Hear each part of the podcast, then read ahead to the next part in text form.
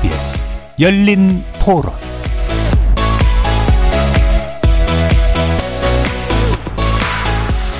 안녕하십니까. KBS 열린 토론 정준희입니다. 벤처기업이나 스타트업들이 주로 이제 돈을 맡겨놨다가 뱅크런이라고 하나요? 그런 사태가 있어가지고 결국에 일어났는데 사실 급격한 금리 인상으로 해서 이런 사태가 일어났잖아요. 더 이상 올릴 수 있을까요? 그냥 일단은 저는 외국계 회사 다니고 있거든요. 미국 그쪽에 있는 회사라서 주식이 떨어질까봐 일단 그게 일단 제일 먼저 와닿았고 이게 이렇게 되면 미국 경기가 나빠질 게 뻔하니까 한국 경기도 영향을 받을 거다라는 생각 때문에 심각하게 보기는 했죠. 고금리 될 수가 알았을 거 아니에요. 그 사람들은 자기 자기 자산 운영을 잘못한 거죠. 단기로 운영했어야죠. 장기로 이렇게 롱텀 본드를 사가지고 운영하는 거는 금리가 올라가면 당연히 손해날 거 아는데 잘못한 거죠. 우리나라에 영향이 있을까봐 그게 좀 걱정인 거죠. 어떤 여파가 올지 모른다는 그 불확실성이 좀 걱정되는 거죠. 미국 정부에서 나서서 뭐 수습한다고 하는데 좀 지켜봐야 될 것 같다. 파급이 더 이상은 안 되게끔 뭐 수습하려는 것 같고. 지금도 사실 힘들잖아요. 거리에서 만나본 시민들의 목소리 어떻게 들으셨습니까? 미국 내 벤처 스타트업계를 대상으로 했던 실리콘밸리 은행이 자금 위기설이 나온 지 이틀 만에 파산하는 초유의 사태가 일어났습니다. 미국 정부가 예금 전액에 대한 보호를 발빠르게 선언하자 더 큰 금융위기로 번지지는 않을 듯 했는데 가상자산 주거래 은행인 시그니처 은행이 연쇄 파산하는 한편 미국 정부의 신속한 예금 보호 조치가 금융계의 도덕적 해이를 조장한다는 비판이 나오면서 분위기가 다시 바뀌는 듯도 합니다. 국내 증시와 환율도 출렁이면서 불안정성이 강화되고 있는데요.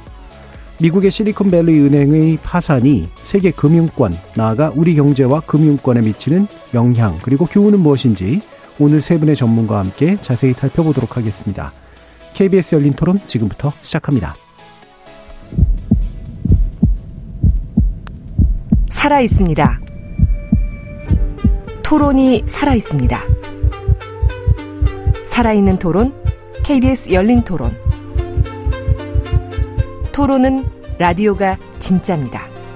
진짜 토론, KBS 열린 토론. 오늘 토론 함께 해주실 세 분의 전문가 소개하겠습니다. 김학균 신영증권 리서치센터장 나오셨습니다. 네, 안녕하십니까. 이정환 한양대 경제금융학부 교수 자리해 주셨습니다. 아, 네, 안녕하십니까? 차영주 와이즈 경제연구소장 나오셨습니다. 예, 안녕하십니까? 저희 열린 토론 문자로 참여하실 분은 샵 9730으로 의견 남겨주시면 됩니다. 단문은 50원, 장문은 100원의 정보 이용료가 붙습니다. KBS 모바일 콩과 유튜브를 통해서 무료로 참여하실 수 있고요. 모바일 콩을 통해서는 보이는 라디오로도 만나실 수 있습니다. 자, 미국 벤처 스타트업 전문 은행인 실리콘밸리 은행의 초고속 파산이라고 지금 얘기되고 있는데 이게 이제 전 세계 금융 시장을 긴장시키고 있는 상태입니다. 자, 우리가 어떤 것들에 좀 주목해서 이 사건을 바라봐야 될지 세 분 먼저 간단한 의견 듣고 시작해 보겠습니다. 김학균 센터장님. 네. 이게 미국의 멀리 떨어진 지방은행의 파산입니다. 네. 뭐 어디선가 은행은 어 파산 은행의 파산은 나타나는데 음. 전 이 그 은행 파산이 가진 보편성이 있다고 봅니다. 네. 대체로 금리가 낮을 때는 이 저금리가 오래 지속될 거란 생각으로 부주의하게 포지션을 잡는 경제 주체들이 나오고요. 음. 그래서 이제 이자율이 올라가게 되면 지금까지 역사적으로 금리가 올라간 다음에 무탈하게 넘어간 적이 한 번도 없었거든요. 음. 그래서 증시에서 이제 거론되는 말 중에 이런 얘기가 있습니다. 이 수영장에 물이 빠져봐야 네. 누가 수영복을 입고 헤엄쳤는지 음. 아무것도 아니고 알 수 있다는 건데 그렇게 보면 과연 그 저금리하에서 부실하게 부주의하게 자산을 운영했던 게 어, 실리콘밸리 은행만 있을 거냐? 예. 전 그건 아니라고 봅니다. 음. 뭐 한국의 부동산 또 최근에 지금 들어오기 전에 보니까 스위스의 큰 은행이죠. 아, 크레딧 스위스 은행 주가가 10%나 급락을 하고 있는데 어, 이 파장이 어디까지 갈지 모르겠습니다만은 나라를 불문하고 저금리 하에서 부주의하게 자산을 운용하거나 부채를 많이 졌거나 음. 이런 경제 주체들은 저는 뭐 굉장히 동시다발적으로 많이 나올 수도 있기 때문에요. 예. 저는 뭐 한 1, 2년 정도는 아, 긴장하고 좀 그 세상을 봐야 된다고 봅니다. 예. 그러니까 이 저금리라는 상황이 이제 경제 주체, 뭐 은행이나 아니면 돈을 빌리는 사람이나 뭐 이런 사람들로 하여금 되게 무책임하게 이제 행동하게 만든 요소들이 있는데 지금 상황에서 이제 그게 어, 정확히 뭐였는지를 보여주는 네. 굉장히 중요한 이제 징후가 되고 있다. 어, 수영장 물이 빠져봐야 한다 이런 말씀 주셨는데 재밌는데 수영장 물이 좀 약간 불투명했던 것 같습니다. 예, 투명했으면 좀 많이 보였을 것 같긴 한데요. 예. 이정환 교수님 한번 말씀 들어보죠. 아, 예, 김 센터장님께서 사실은 이 역사 왜 네. 이렇게 일어나는지 잘 말씀해 주셨는데 이제 사실 보자면 이제 앞으로 어떻게 될까도 사실 굉장히 중요한 이슈이긴 음. 합니다. 뭐 2, 3년 동안 지켜보자라고 말씀드렸는데 지금 시장에서 가장 크게 뭐 여기는 것은 뭐 제 생각으로는 불확실성이거든요. 네. 어제 나스닥 금, 아, 나스닥 주가가 꽤 많이 올랐죠. 음. 미국이 CPI 지수가 예측대로 나왔다는 뉴스가 오르자마자 아 이게 나스닥 지수도 오르고 음. 또 이제 어떤 은행이 또 망한다라고 소문나면 당연히 떨어지고 네네. 시장이 굉장히 불확실성이라고 불확실성이 굉장히 많이 퍼져 있는데 이게 뭐 학문적 용어는 아니지만 공포라고도 이야기합니다. 음. 이게 시장의 불확실성이 커지면 사람들이 자기 돈이 늘 중요하기 때문에 자기 네. 돈이 어떻게 될지 모르고 이에 따라서 급작스런 투매나 혹은 뭐 메이비 이게 가능한 시점이기 때문에 음. 굉장한 불확실성이 있고요. 이런 상황에서 시장의 뱅크런이 몇 개가 더 이제 확산이 된다든지 음. 하면은 아마 아, 큰 이슈가 될 거고 이게 뭐 사실은 아까 말씀하신 대로 그러니까 지역의 은행이 아, 부실하게 된 거고 앞으로도 뭐 벗어나 크게 이제 지역 사태에서 크게 더 확장되지는 않을 거다라고 예측은 하고 있지만 이제 심리란 것이 결국 무섭거든요. 예. 무섭거든요. 이게 또 아까 크레딧 스위스 같은 데는 전통에 굉장히 큰 유럽에서 큰 은행이기 때문에 여기가 혹시 문제가 나서 뭐 구제 금융에 들어가 음. 들어가게 된다라든지 하면은 외환 시장도 요동을 칠 수가 있고 전 세계적으로 크레딧 스위스는 뭐 지정이 많기 때문에 음. 각국에 또 영향을 줄 수가 있는 현상이라고 보시면 될 것 같습니다. 그래서 앞으로 어, 장, 중장기적 효과도 분명히 있을 거지만 지금과 같이 흔히 말하는 경제 정책에 대한 불확실성, 예. 금리가 예. 빠르게 올라갔는데 아, 이번 사태로 인해서 금리가 좀 떨어지지 않을까 했는데 어제 또 주가 반응을 보니까 또 금리가 오를 것 같기도 하고 오늘 음. 사실 국고채 금리 같은 게 조금 올라갔거든요. 이런 굉장히 불확실한 상황에서 아, 사람들의 공포감은 굉장히 커져 있고요. 예. 이 상태에서 만약 또 흔히 말하는 뱅크런들이 또 몇개 음. 발생한다라고 하면은 어, 특히 크레딧 스위스 같은 데서 뱅크런이 발생한다라 고 음. 그러면 아, 상당한 뭐 심적인 충격이 음. 되고 아, 자산 시장에는 꽤나 큰 요동이 치지 않을까 예. 아, 뭐 이렇게 생각할 수 있을 것 같습니다. 예. 전반적으로 불안정성 내지 불확정성이 큰 시장이라 공포 심리가 당분간 좀 지배하면서 생기는 요동치는 음, 형태가 될 것 같다. 자, 차영주 소장님. 어, 예, 가장 중요한 건 저도 심리라고 보는데 예. 심리도 두 가지로 구분해서 봐야 된다라고 생각을 합니다. 일단 미국 내에서 은행에 예금하고 계신 분들에 대한 불안감. 그러니까 이게 지금 뱅크런으로 이어질 수 있는 불안감들이 있는 거죠. 예. 어, 실리콘밸리 같은 경우도 은행이 망하기 이게 그러니까 이제 파산이 들어간 게 급속도로 짧은 시간 내에 뱅크런이 발생을 했기 때문에 음. 이런 것들이 어, 된거 아니겠습니까? 결국 은행이라는 것이 신용으로 이루어져 있는 기관인데 신용이 무너지게 된다라면 내가 먼저 돈을 찾아야 된다라는 어떤 당위성들이 일어나게 되는 예. 거죠. 어, 이런 것들 때문에 이제 미국 당국이 발빠르게 움직였기 때문에 이 부분은 좀 자, 어, 잦아든 것 같아요. 음. 어, 그렇기 때문에 그 부분에 대한 파장은 어, 조금 더 지켜봐야 될 부분이지만 문제는 이제 우리나라 국내를 필두로 한 전 세계 투자자들이 갖는 또 심리적인 요소죠. 어, 과거 갖고 있었던 트라우마가 이제 재생이 된 거죠. 2008년 음. 어, 미국발 금융위기, 특히 이제 은행에서 시작된 위기가 전 세계에서 고통을 안겨줬고 내 투자 자산의 상당 부분을 날리게 했던 음. 어, 그런 트라우마가 있기 때문에 서로 이게 지금 이제 뱅크런이 일어나는 건 이제 예금자들 문제지만 어, 저같이 이제 미국과 아무런 상관이 없는 사람도 국내에서 주식하고 있는 제 자산이 날아가는 게 아닌가라는 예. 어, 불안감이 이제 전이가 되는 거죠. 음. 이러한 부분들은 당분간 쉽게 가라앉지 못할 것 같습니다. 특히 음. 이제 어, 약한 고리들. 어, 스위스 크레디트 지금 교수님 말씀하셨지만 그 부분은 이미 그 과거 재무제표가 잘못됐다라는 음. 어, 감사 의견이 한 그 부적절로 나왔기 때문에 그거에 대한 부분들인데도 이게 지금 이제 이렇게 깜짝깜짝 놀라게 하는 그런 부분들 있죠. 예. 또 이제 국내 같은 경우 또 약한 고리들이 아직 남아 있죠. PF라든지 뭐 부동산 대출 지출이라든지 뭐 이런 부분들이 남아 있는 부분들이 아직까지 얼마 그 작년 어 가을에 제가 출연했을 때만 하더라도 네고랜드를 얘기를 했었거든요. 네, 그렇죠. 그러니까 그런 것들이 아직 남아 있는 상태다라고 네. 본다라면 이번에 파장은 단순하게 자산 시장의 안정이 지금 뭐 하루 나왔다고 해서 자자들 문제는 아닐 수 있다. 이렇게 예. 보고 있습니다. 음, 차영주 소장님이 그 미국 쪽엔 투자를 안 하시는 아, 예, 저는 국내 전만 전문을 하고 있습니다. 예. 예. 자, 그러면 이제 실리콘밸리 은행에서 이제 시작된 이 여파인데 이게 이제 아까 이제 지역이다라는 표현을 쓰셨지만 자산 규모는 꽤 크고 또 특히 이제 그 산업이 이제 어, 상당히 좀 벤처 사업이나 이런 쪽하고 연결된 일종의 젖줄처럼 이제 쓰이던 이제 그런 은행이었는데 어 이게 이제 왜 이렇게 빨리 망하게 됐을까, 이 파산하게 됐을까, 참 의아한 분들도 있을 것 같아서요. 이종환 교수님께 그 과정을 좀 한번 설명 부탁드릴까요? 아, 뭐 일단 과정을 만들 아, 말씀드리자면 이게 이틀 만에 네. 결국 파산까지 이르렀고 흔히 말하는 미국의 예금보험공사가 음. FDIC라 그러죠. 아, 개입을 하게 된 이렇게 사태가 발생하게 됐는데요. 어, 뭐 이제 이미 뭐 역사적으로 어떤 일이 있었는지는 뭐 아까 뭐 차 소장님께서 네. 말씀하시고 뭐 김 센터장님 말씀하셨지만 결국 이틀 사이에 가장 큰 핵심 사건은 아, 이 은행이 가졌던 실리콘밸리 뱅크라는 이 은행이 가졌던 채권 자산을 음. 아, 18% 할인해서 팔았다는 네. 그게 촉발제가 됐거든요.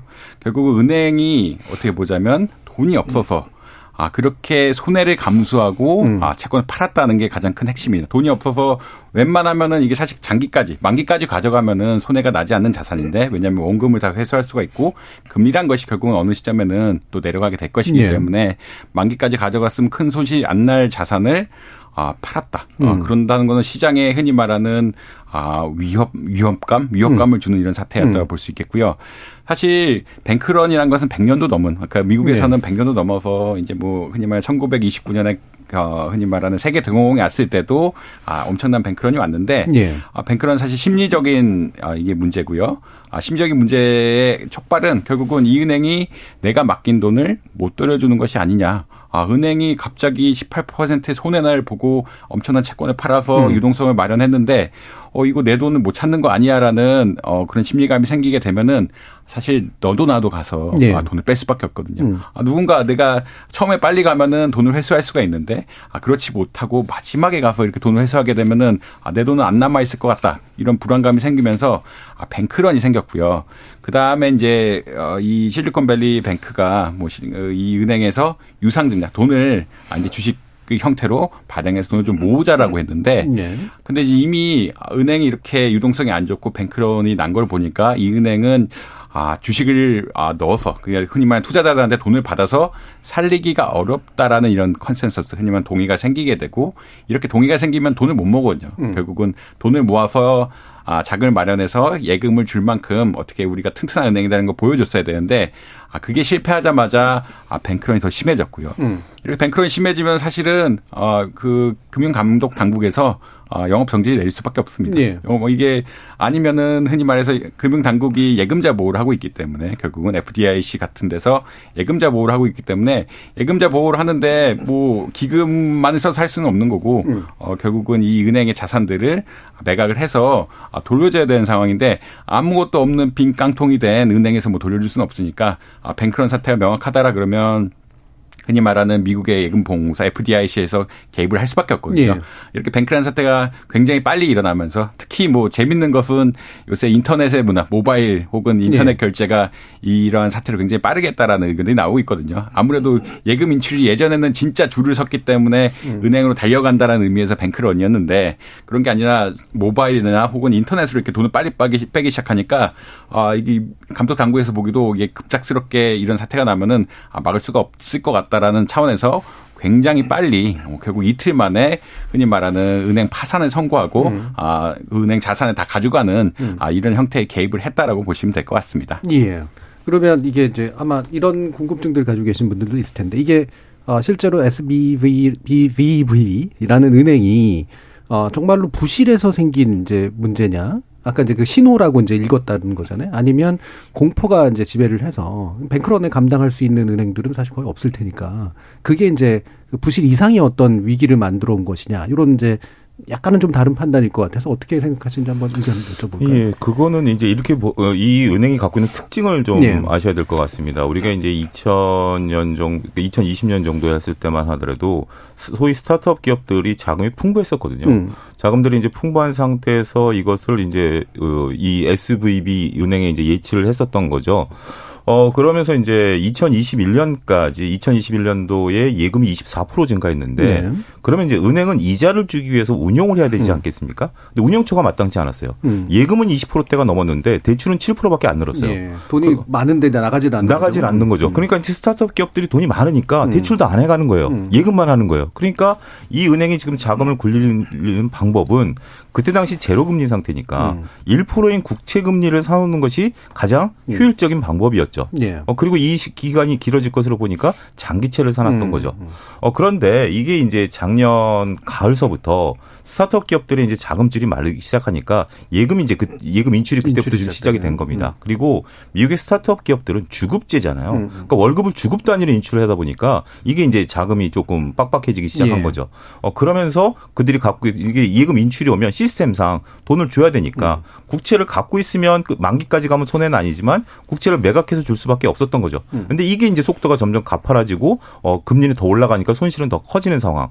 그런 상태에서 이들이 여기에 불을 질렀던 게 유상증자 발표를 해버린 겁니다. 네, 네. 대체발표 정상화를 위해서 유상증자를 한다는 소식이 나오고 이틀 만에 무너져 버렸으니까 음. 이 시장에서는 얘네들이 오직 급했으면 음. 채권을 팔아서 줄 것이냐 제 돈이 없었던 거죠. 예. 그 작년 가을 이전 데이터를 보게 된다면 실질적으로 보유하고 있는 현금 비중은 4%밖에 안 됐었습니다. 음. 은행들은 그걸 이제 승수 효과를 일으켰어야 되니까 아, 그런 것들이 갑자기 불을 지폈고 교수님 말씀하신 것처럼 시대의 변화. 예. 우리가 이제 주말에 이게 터졌으면 평소 같으면 월요일 날 줄을 섰어야죠. 음. 근데 벌써 주말에 벌써 엄청난 돈들이 빠져나가기 시작했고 클릭 한 번이면 어 이상한데 클릭 1초면 돈이 빠져나가 버리니까 그래서 어 미국의 금융 당국이 그렇게 주말 내내 음. 기민하게 움직인 게 아니겠나 예. 싶습니다. 예. 그러니까 기본으로는 이제 부실까지인지는 모르겠지만 어쨌든 유동성 관리를 잘못한 측면들 네. 그리고 자금이 충분하지 않다라고 보일 만한 시그널들을 계속 냈고 게다가 이제 이런 현재 현대 시대의 어떤 빠른 반응들이 이제 이거를 가속화시켰다라고 판단을 하셨네요.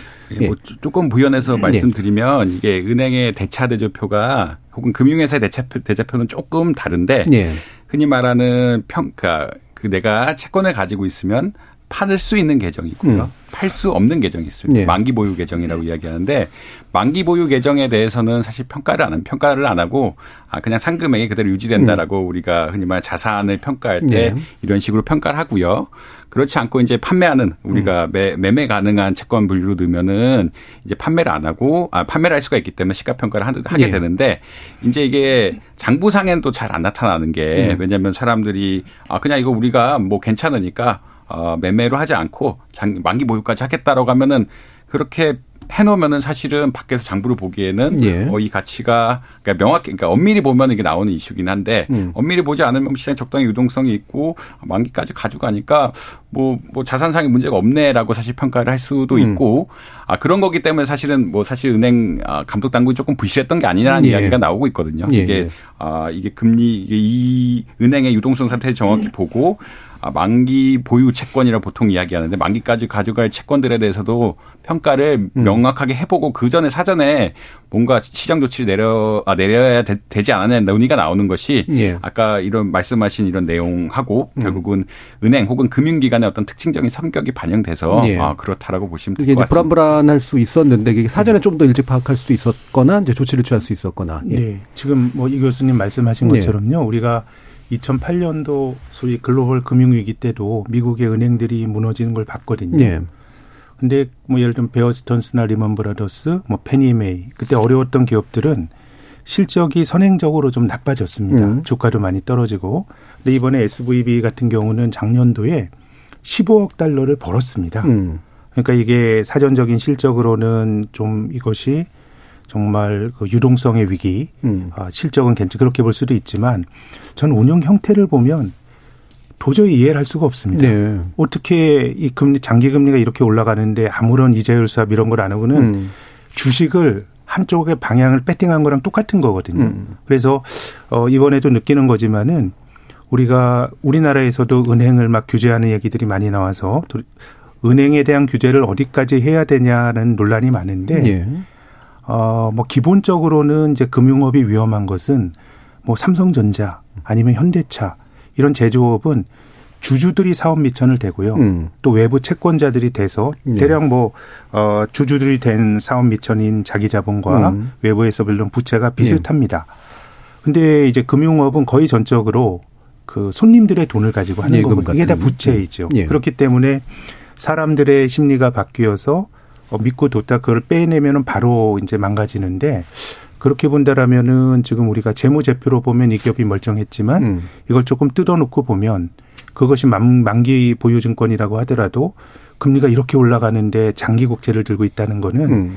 저는 말이 안 되는 행동을 했다고 생각하거든요. 예, 예. 그래서 저는 금융 당국의 어떤 그 감독의 문제 음. 이런 것도 저는 짚어야 된다고 생각을 합니다. 예, 알겠습니다. 이게 뭐 자기 자본이라든가 아니면 토대가 좀 부실부실할 수도 있었는데 그걸 제대로 들여보다 보지 못한 면들이 분명히 좀 있었던 것 같다라고 해주셔서 이 뒤에서 이제 이런 것들로부터 우리가 뭘 배워야 될까라는 부분 좀 더 짚어보도록 하고요. 게다가 이제 다른 은행들이 이제 파산하고 있는 모습들이 좀 나오고 있잖아요. 그래서 이른바 연쇄 파산들이 시작되는 것이냐. 라는 그런 얘기가 나와서요. 시그니처 은행이나 실버게이트 은행까지요. 일주일 내 미국의 세 개 은행이 파산했다고 합니다. 정상적인 것이냐 비정상적인 것이냐 이정현 교수님. 아, 이게 실버게이트 은행 그리고 실리콘밸리 뱅크 뭐 시그니처 은행이 특징적인 게 하나가 있죠. 예. 뭐 아니 특히 두 개라고 말씀드리 음. 큰 틀에서 하나라고 말씀드릴 수 있는데 실버게이트 은행하고 시그니처 은행은 흔히 말하는 코인 투자를 할수 음. 있는 아, 우리가 은행이라고 네. 사실 많이 인지를 했고요. 그다음 실리콘밸리 은행은 벤, 흔히 말하는 벤처 투자를 많이 하는 이런 것이라고 예, 얘기를 했습니다. 사실 뭐 가상자산이라든지 이런 거 처음에는 아, 결국은 뭐 화폐로 쓰일 수 있다라는 이야기를 많이 했지만 뭐 비트코인이 그런 가능성이 점차 아, 실험을 약간 실패하면서 그런 것보다는 약간 기술주적 의미가 음. 가능하거든 가능 아, 그러니까 많아졌다고 볼 수 있거든요. 예. 이렇게 기술주적 의미가 많아졌다는 거는 금리가 올라가게 되면은 아무래도 기술주란 것은 지금 돈을 못 벌지만 아 나중에는 네. 많은 가치를 갖다 줄 거다라는 이런 기대가 있고 그 중간 과정에서 많은 투자가 필요할 것이라는 사람들의 생각이 있는데 어 이제 투자를 하려다 보니까 아, 금리가 높아지면 사실 투자를 못 하는 거거든요. 네. 투자도 못 하게 되고 아 돈이 언제 나올지는 이제 사실 불투명해지면서 불투명해지면서 금리 인상기에는 사실은 가장 손해를 많이 보는 기업들이 이런 기술주 음. 같은 성장주 라고 보실 수 있겠고요.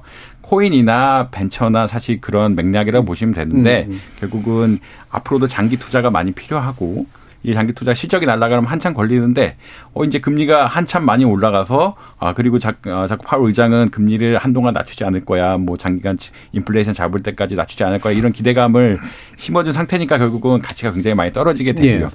이렇게 가치가 많이 떨어지게 되면은 사실은 흔히 말하는 자산 사이드에 문제가 하나 생기고요. 음. 어, 뭐 투자, 그러니까 투자 기회에서 문제가 하나 생기는 거고, 그리고 투자 기회에서 문제가 생기면은 사실 아, 예금이라고 하죠. 예금도 줄어들게 됩니다. 예. 금이 은행이 젖줄인데 사실 돈을 모아서 아, 계속 쌓아야 아, 그 투자도 해주고 나중에 다른 돈이 필요한 사람들한테 돈을 줄 수가 있는데 예금도 계속 축소가 됐고요. 특히 이제 실리콘밸리 은행 같은 경우에는 예금주도 벤처들이 많았다라고 이야기하거든요. 벤처가 많았다는 얘기는 벤처가 어려워지면은 자산도 줄지만 흔히 말하는 저축도 굉장히 많이 줄어가지고 아, 가장 안 좋은 상황으로 음. 갈수 있는 이런 어, 여건이 되었다라고 예. 보시면 될 것 같습니다. 결국은 이런 은행들의 특징은 흔히 말하는 특화은행, 뭔가 음. 벤처에 특화됐다든지 코인에 특화됐다든지 이런 것이었고 금리에 가장 취약한 쪽이었고 어, 이 사람들이 투자할 수 있는 기회가 줄어들자 결국은 예금도 줄어들게 되고 예. 어, 결국은 사람들 불신이 커지죠. 어, 투자도 안 투자 투자 성과도 안 나올 것 같고 사람들 예금도 안 하는 것 같아. 그러면 이 회사의 유동성이 줄어드는 거 아니야? 음. 그렇게 되면은 뱅크런이라는 사태가 발생할 수밖에 없고 예. 뭐 시그니처 은행은 사실은 그냥 FDIC에서 보고 이제 파, 흔히 말하는 결정을 음. 내린 건데 그 파산 결정을 내린 건데 어 결국 영업 중지죠. 파산이라고 음. 말씀드린 좀 그렇고 영업 중지 결정을 내린 건데 어 이런 이만큼 좀어 흔히 말하는 대차 대조표를 예. 엄밀히 보니까 아까 김 소장님 말씀하신 것처럼 센터장님 말씀하신 것처럼 엄밀히 보니까 아, 위험했다라고 음. 뭐 아마 인지를 하시면 될 것 같습니다. 예. 그럼 이 세계은행은 그러니까 뭐 약간 투자 대상이나 아니라 거래 대상은 조금씩은 다르지만 어쨌든 미래에 수익이 실현될 수 있을 만한 가능성 정도인데 현재로서는 고금리 시대 때 상당히 좀 어, 축소될 수밖에 없어서 생긴 그런 결과들이라고 이제 판단을 하신 건데 차영주 소장님 보시기에 이게 이 은행 간 연결고리 때문은 그럼 아니라고 판단할 수 있겠네요. 예. 어, 예, 그렇습니다. 음. 교수님이 정확히 말씀하신 것처럼 지금 이게 전통은행이 들어가지 않았었던 음. 영역이거든요. 그러니까 이제 우리가 이제 전통은행들 같은 경우 상당히 이제 보수적으로 운영하는 게 때로는 답답해 보이지만 네. 이런 상황들은 그들은 이제 과거서부터 데이터들이 누적돼 있는 네네. 거고 현재 새롭게 나타난 은행들이 나름대로 그들과 경쟁을 하려고 보다 보니까 음. 소위 틈새 시장을 노리다가 또 이런 사단이 네네. 났다 이렇게 저는 어, 보여집니다. 근데 이제 이것이 이제 다른 연쇄 도산으로 갈 수 있느냐라는 부분에 대해서는 이번에 금융당국이 과거에 2008년 그리고 2020년에 있었던 사태에 대한 어떤 그 위기 관리 시스템이라고 그럴까요? 음. 이걸로 이제 빨리 가동했다라는 게 저는 굉장히 의미가 있다라고 네. 보여집니다. 아, 2020년에 무제한 양적 완화를 할 때 어, 그 은행들이 갖고 있던 회사채까지 사줬잖아요. 음. 그러니까 지금도 이제 이런 것들을 담보를 맡기면 돈을 대주겠다라는 음. 어, 바로 뉘앙스를 이제 내비쳤고 이제 어, 예금을 보여주겠다라는 게 아니라 일단 어, 다른 은행들이 위기에 처했을 때 너희들의 자산을 내가 채권 굳이 팔 거 없고 우리한테 맡겨 그럼 돈 줄게 어, 이런 식으로 이제 지금 나서고 있는 상황이기 예. 때문에 어떻게 보면 위기 관리 시스템이 좀 빠르게 가동이 됐고 음. 이런 것들이 어, 시스템적으로 옮겨가는 부분에 있어서는 일단 조금 어, 급한 불은 껐다. 예. 저는 그렇게 말씀드릴 수 있겠습니다. 음. 그럼 이 부분에서 그래서 이 미 정부의 대처에 대한 평가가 좀 필요할 것 같은데 기본적으로 현재 조치는 예금자 보호라는 측면 그리고 공포를 좀 줄이는 이제 그런 면이 있어서 긍정적으로 평가를 받습니다만 또 반대로는 시장이 이제 부실한 영역들을 제대로 드러내서 고치지 못하게 하는 거 아니냐. 결국은 또 월가를 배불려 주는 거냐. 이제 이런 식의 또 비판도 있어서요. 어떤 평가를 하시는지 김, 김학균 센터장님 말씀 주실까요? 이게 참 저는 어려운 문제 같습니다. 예. 저는 자본주의가 2008년 가을에 리먼 브라더스 파산 이후로 바뀌었다고 생각하거든요. 음. 리먼을 날렸더니 너무 큰 그 관료들이 트라우마를 갖게 됐고 전 예. 세계적으로 예. 시스템이 흔들리다 보니까 전 일관적이지 아니었다고 생각합니다. 음. 임원은 날리는데 AIG는 왜 살려주죠? 음. 그로 전부 이제 구제금융을 통해서 살고 저금리가 장기화되다 보니까 제가 뭐 구조조정이라는 말이 하기 쉬워서 구조조정이지 그건 참 당사자들에겐 날벼락과 같은 그렇죠. 말이기 때문에 정말 저는 뭐 무겁게 말씀을 드려야 된다고 생각하지만 음. 그럼에도 불구하고 자본주의에서 불황이 주는 미덕은 음. 책임을 지는 거거든요. 네. 책임을 지고 망할 사람 망하고 그럼으로써 가장 효율적인 경제 주체들이 그 시스템의 효율을 유지하는 건데 음. 금융위기 이후로 저는 자본주의가 파산 없는 자본주의가 됐다고 생각합니다. 네, 네. 이제 그러다 보니까 우리나라만 하더라도요. 계속 금리가 장기화되고 구조조정이 지연되다 보니까 한국의 상장 제조업체, 상장사라 그런 비교적 괜찮은 회사들이거든요. 음. 상장 제조업체의 35%가 영업이익으로 이자도 못 냅니다. 예. 이게 최근에 금리 올라가서 나타난 이례적 현상이 아니고 음. 이 기업의 수가 계속 늘어나고 있거든요. 음. 그런 점에서 보면 뭐 기본적으로는 은행이라고 하는 거는 신용으로 얽혀 있기 때문에 시스템 리스크가 발생하면 이건 막아야 되는데 시스템 네. 리스크는 뭐냐면 결국은 대형 은행이 손해 보는 겁니다. 어, 어디선가 누가 빚을 못 갚고 음. 대형 은행이 손해를 보면 대출을 회수하겠죠. 대출 안 나갑니다. 그럼 돈이 안 도는 신용 경색이 발생을 합니다. 그럼 멀쩡한 기업도 도산을 하고 이런 것들이 어떻게 보면 이런 연쇄의 고리가 이제 시스템 리스크인데 네. 이거는 막아야 되는데요. 음. 근데 지 아무리 신용이란 게 연쇄 작용한다고 하더라도 대형 은행들은 2008년 리먼 파산 이후로 시스템적으로 중요한 은행들이라고 딱 규정을 해서 음. 자본 규제라든가 이런 거 굉장히 많이 받았습니다. 음. 그래서 주가도 못 올랐어요. 규제를 많이 받으니까. 근데 저는 이번 일을 보면서 야, 어, 혹자가 뭐 그런 얘기를 했는데 파산 없는 자본주의는 지옥 없는 카톨릭과 같다 이런 얘기 했는데요. 예. 저는 그렇게 간다고 봅니다. 그럼 그, 음. 그, 그럼 그걸 갔던 게 어디냐? 일본이 그랬어요. 음. 우리가 일본이 잃어버린 30년이라고 말하지만 일본이 한국과 같은 외환위기나 카드 위기나 아니면은 뭐 심각한 금융 위기가 없었어요. 음. 그냥 저금리 유지하면서 좋게 좋게 가지만은 뭔가 시스템을 활력을 잃고 있는 음. 건데 저는 이미 발을 너무 깊숙이 들여놓은 것 같고 또 음. 한편으로는 이 성장을 못한다는 두려움이 관료들을 잡고 있는 것 같아요. 그렇겠죠. 우리가 건강하면 네, 네. 이거 뭐 좀 화끈하게 앓고 날수 있는 건데 지금 지난 10년 동안에 미국 주가는 120년 역사 제일 많이 올랐지만 음. 미국의 GDP 성장률은 연평균 1.6%밖에 2차 대전은 가장 낮은 성장률 네. 주주들만 좋았고요. 이제 그러다 보니까 전 이번 경우에도 어디까지 해서 좀 균형점을 잡아야 되느냐. 그래서 IMF 같은 데서도 최근에 나오는 보고서를 보면 어, 구조 조정의 어떤 최적점은 우리가 찾아야 된다라는 건데 네. 어, 이번 미국에서 벌어지는 일을 보면서 한편으로는 이제 저는 심각하게 차 소장님 말씀하신 것처럼 관료들이 매뉴얼이 있어요. 음. 2008년에 한 것도 있고 2020년에 한 것도 있고 그렇기 때문에 지금의 문제가 심각한 시스템적인 리스크로 가지 않을 거라는 믿음과 예상을 하고 있지만 예.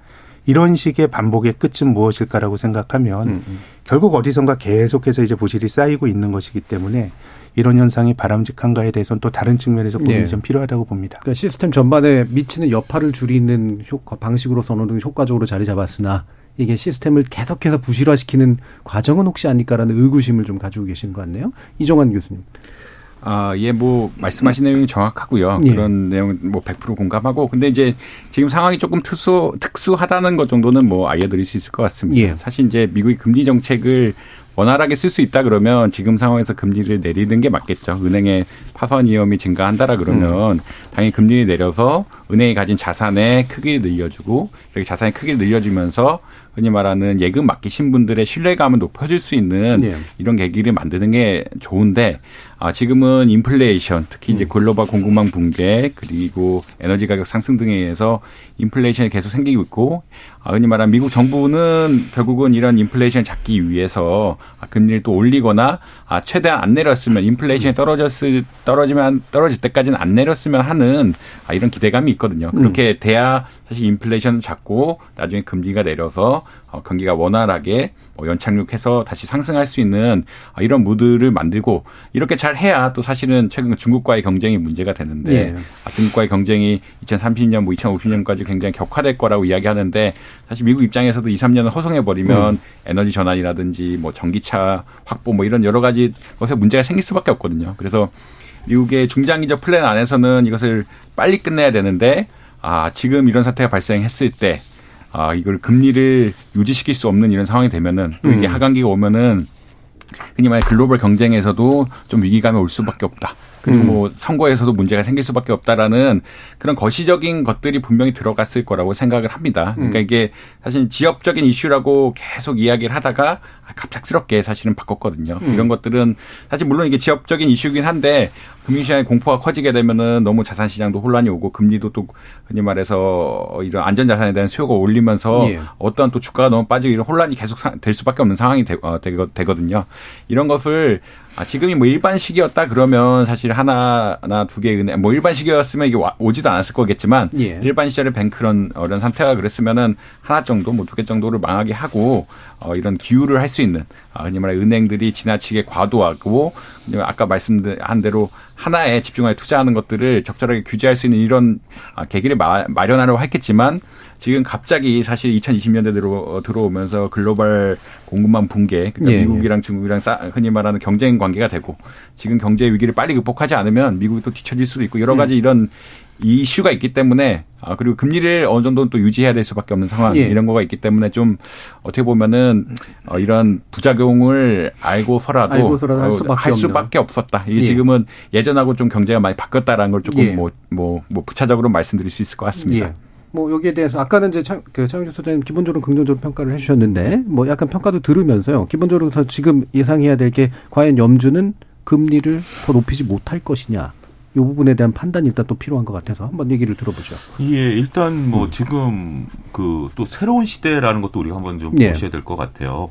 어, 교수님 말씀하신 것처럼 예금 위치를 빨랐잖아요. 음. 그리고 지금 이 루머라는 게 SNS를 통해서 퍼지는 속도도 굉장히 빠르거든요. 그렇죠. 어, 그리고 또 우리가 이제 뉴스라는 것이 어, 정상적인 뉴스도 있지만 여기에 이제 음. 어, 공포감을 또 조장, 조장하는 뉴스도 있기 때문에 이 부분에 따라서 미국 당국, 미 당국이 정말 앨런 재무장관이 주말에 어, 기자회견을 할 정도로 상당히 기민하게 움직였다. 이 부분은 평가를 할수 있겠지만 자 연준의 입장이 지금 이것을 네. 상당히 곤혹스럽게 받아들일 그렇겠죠. 수밖에 없을 것 같아요. 음. 어, 결국 연준은 이러한 상황 들이 이렇게까지 발전될지는 몰랐다라고 봤겠죠. 음. 그러니까 결국 경기가 조금 둔화되는 것은 어쩔 수 없고 고통을 감내해야 된다라고 파월 의장도 작년 내내 얘기를 했기 때문에 이것도 하나의 고통으로 봤었던 거죠. 음. 근데 이게 은행이 파산까지 가고 나니까 과연 어, 연준이 지금 하고 있는 물가와 고용에 대한 어떤 어, 그냥 뭐 실물 경제가 동떨어진 얘기들이 지속될 수 있을까에 대한 어떤 의문점까지 갈 수 있는 예. 것을 일단 조기 진화해야 되겠죠. 음. 자, 질문하신 대로 일단 연준은 이제 다음 주에 FOMC 음. 회의를 합니다. 아, 그래서 어, 그 전만 하더라도 이제 파월 의장이 상원 청문회에서 50pp를 던졌죠. 어, 그렇기 때문에 어, 생각지도 그러니까 이제 시장에서는 항상 불확실성인데 25bp 할 걸로 봤었는데 50bp를 던지니까 네. 하원에서 다음 날 말을 주워 담았어도 음. 시장은 이제 50% 이상은 그렇게 할 거다라고 봤는데 이번 터지면서 또 갑자기 바뀐 게 이제 금리를 못 올릴 거야. 음. 그리고 일부 어, 월가 은행이라든지 일본계 은행에서는 오히려 금리를 내릴 수도 있어. 네. 뭐 이런 얘기들이 좀 나왔습니다만 음. 다시 이제 정상화되면서 지금 이제 뭐 선물이 뭐 CME 선물 지수라든지 음. 아니면 채권 이런 것들을 보면 25bp 금리 인상. 그러니까 음. 결국 미국이 지금 올해 한 세 번 내지 네 번 25bp 하는 것에 대한 정상적인 수순. 음. 저는 그게 오히려 더 맞다라고 봅니다. 예. 여기서 금리를 안 올려도 문제고 50bp를 하는 것은 음. 시장에 자극을 주지만 지금 올려서 이제 5% 금리가 오고 25bp씩 한 두서 차례 해서 끝내는 정도? 그러면 시장이 바라보는 거와 연준이 바라보는 것이 일치되기 때문에 예, 예. 이런 것은 그냥 해프닝으로 묻힐 수가 있죠. 음. 저는 차라리 25bp가 가장 음. 묘수가 아니겠나 싶습니다. 음. 어떠세요, 센터장님? 네, 저도 25bp 음. 올릴 것 같은데요. 예. 그러니까 따지고 보면 어쨌든 이게 금리 인상이 후폭풍인데 어느 중앙은행이 금리를 올려서 자기 경제 시스템을 망치고 싶겠습니까? 음. 근데 이제 금리를 올리다 보면 인플레이션도 효과적으로 잡고 심각한 위기도 발생하지 않는 금리 수준. 이것은 음. 이제 중앙은행가들이 말하는 중립금리인데 네. 이 중립금리는 제 생각엔 현실에 존재하는 금리가 아니고 이데아예요. 음. 그냥 그걸 찾아 나가는 거죠. 음. 음. 파월 의장이 작년 초에 연설에도 솔직히 말한 것처럼 아, 우리는 어떤 생각은 갖고 있는데 그 중립금리가 우리가 어디인지 몰라. 음. 금리를 올리다 보면 실물 경제 반응도 보고 예. 주가처럼 경기를 선행하는 보면서 우리가 사후적으로 어, 맞춰 나갈 뿐이야 라고 생각을 했는데 근데 금리를 올리고 나서는 연준의 그 의중과 무관하게 탈이 안 난 적이 없었거든요. 음. 특히 이제 눈여겨봐야 될 것은 우리가 2007년도에 2008년도 리먼이 2008년에 파산했는데 그 직전에도 연준이 금리를 올렸습니다. 2004년 6월부터 2006년 6월까지 음. 금리 인상 멈춘 건 2006년 6월이었습니다. 음. 근데 높아진 금리가 그대로 유지가 되니까 서브 프라임이라고 하는 게 처음 이제 이 얘기가 된 게 2007년 8월이거든요. 뭐 BNP 파리바가 음. 서브 프라임 채권을 넣는데 돈을 못 내준다. 음. 1년 2개월 시차거든요. 그래서 이제 지금 중앙은행가들이 어, 작년 말부터 계속 말하는 거는 우리가 시차 효과를 봐야 된다. 음. 이제 금리 올리고 나서 지금은 인플레가 심하고 경기가 멀쩡해 보이지만 1년이라든가 그 후에 어떻게 될지 모르기 때문에 예. 제 생각엔 이번에는 0.25% 포인트 올리는 게 거의 확실시 되는 것 같고 전반적인 긴축 사이클은 거의 뭐 중반부 아닌가 축구로 음. 치면 한 후반전 한 40분 정도 지금 하고 있는 거 아닌가 생각합니다. 예. 1분 마치기 전에 이 교수님 의견까지 한번 들어볼까요? 어, 사실 음. 이제 추후 상황이 뭐 다 중요한 얘기는 다, 다 이야기해 음. 주셨고요. 추후 상황, 추후 상황이 중요하지 않느냐. 네. 결국은 뱅크런이 몇 개가 더 생긴다라든지 음. 아까 크레딧 스위스 같은 데서 큰 문제가 생겨서 어, 이런 불확실성이 커지게 되면은 금리를 동결하거나 낮출 가능성은 사실 많이 생긴다라고 보시면 될 것 같고요. 지금 파월 연준 원장의 행보가 혹은 비판받는 부분이 너무 이렇게 데이터나 뭐 그날 음. 그날 너무 단기 상황에 몰입한다라는 그런 게 좀 비판받는 측면이기도 하고 사실은 정책적 트렌드거든요. 예. 그 얘기는 사실 FOMC까지 조금 시간이 남았기 음. 때문에 그 사이에 어떤 일들이 일어나서 어 경제에 굉장히 불확실성을 던져준다라 그러면 음. 금리 낮출 수도 있고요. 음. 뭐 지금 상황대로 조금 어 지금은 유지하거나 0.25% 포인트 올린다라는 게 사실 많은 사람들의 생각인데 아 이것은 아직 뭐 제 생각에는 요번 주가 하도 불확실성이 크고 아 이거 여러 이벤트들 아직 뱅크런이라는 음. 이벤트들이 있고 유럽과 같은 국제 상황을 좀 봐야 되는 그런 것들이 아니냐라고 말씀드릴 수 있겠습니다. 예. 뭐 말씀을 들으면 들을수록 이게 되게 단타로 판단을 해야 되는 네, 상황들이 점점 예, 커지고 있구나라는 그런 생각이 좀 드네요. 자, 일부를 통해서 어 지금 미국에서 벌어지고 있는 어 은행 파산 사태가 과연 어떤 의미를 가지고 있는 건지 좀 자세하게 짚어봤는데 있는데요. 청취자 여러분들이 또 보내주신 문자가 있어서 어, 소개하고 가겠습니다. 정혜진 문자 캐스터. 네, 지금까지 여러분이 보내주신 문자들 소개합니다. 김종무님. 실리콘밸리 은행 사태와 같이 예측하지 못한 위험이 발생했을 때 기축통화국도 아닌 우리나라가 별일 없이 넘어갈 수 있기를 기도할 수밖에 없지 않을까요? 7606님. 제조업이 빈약한 미국이 물가를 잡으려고 폭력적인 금리 인상으로 전 세계 시장과 경제를 괴롭히더니 이번 사태로 자신의 발목을 잡았다는 걸 알게 될 겁니다. 4736님. 미국이 예금 전액을 보호해준다고 발빠르게 대처한 것 자체가 이번 사태가 단순한 게 아니라는 걸 반증하는 것 같습니다. 서민아님. 이번 사태를 보면서 우리나라는 작년에 발생한 강원랜드발 유동성 위기가 떠올랐습니다. 그 여파가 올 가을쯤 일어나지 않을까요? 우리는 미국과 별개로 또 다른 준비가 필요한 때일 것 같습니다. 4670님. 2008년 금융위기 때와는 다른 상황인 것 같습니다. 그때는 부동산 대출에 몰렸던 돈을 메꾸지 못해서인데, 이번의 경우는 경제에 대한 심리적 두려움이 입소문을 타고 번지면서 한 은행을 파산시킨 것 같습니다. 2008년의 악몽은 와서도 안 되고 오기도 힘들다고 생각합니다. 5836님. 미국에서 사상 두 번째 규모의 은행 파산입니다. 그리 단순하게 끝날 문제는 아닌 것 같습니다. 파장이 몇 달이 아니라 몇 년 동안 지속될 수 있으니 섣불리 투자는 삼가야 할 것 같습니다. 해주셨고요. 7609님. 우리나라의 국민연금은 왜 이번 사태를 미리 대비하지 못했을까요? 경제가 악화되고 미국이 금리를 계속 올리고 있는데 국채에 투자한 실리콘밸리 은행에 투자를 확대하다뇨. 우리 국민연금의 판단 실책이 너무 답답합니다. 라고 보내주셨네요. 네, KBS 열린 토론. 이 시간은 영상으로도 생중계하고 있습니다. 유튜브에 들어가셔서 KBS 일라디오 또는 KBS 열린 토론을 검색하시면 방송에 참여하실 수 있습니다. 방송을 듣고 계신 여러분이 시민 농객입니다. 계속해서 청취자 여러분들의 날카로운 시선과 의견 보내주세요. 지금까지 문자캐스터 정희진이었습니다. 토론이 세상을 바꿀 수는 없습니다. 하지만 토론 없이 바꿀 수 있는 세상은 어디에도 없습니다.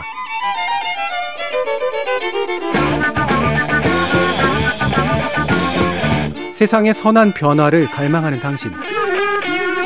정답이 아니라 질문의 힘을 믿는 당신.